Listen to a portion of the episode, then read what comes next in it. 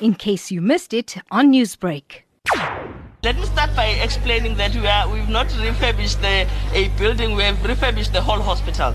And out of the whole hospital, we are going to get close to 154 beds and these are isolation beds. Of course, you would know that uh, as the Premier has been making announcements, we have said as the province we are going to be getting 7,000 beds in total, and those beds include uh, the quarantine beds. But the isolation beds that we have decided to repurpose in our own facilities in the whole province are amounting to 1,800.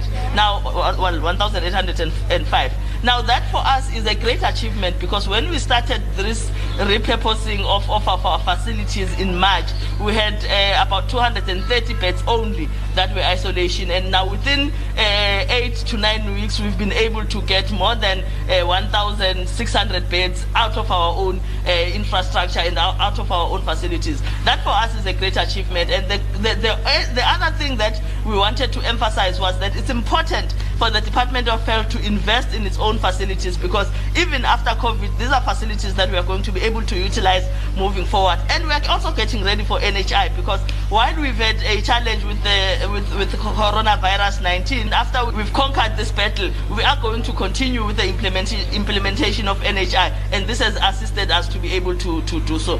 Newsbreak, Lotus FM, powered by SABC News.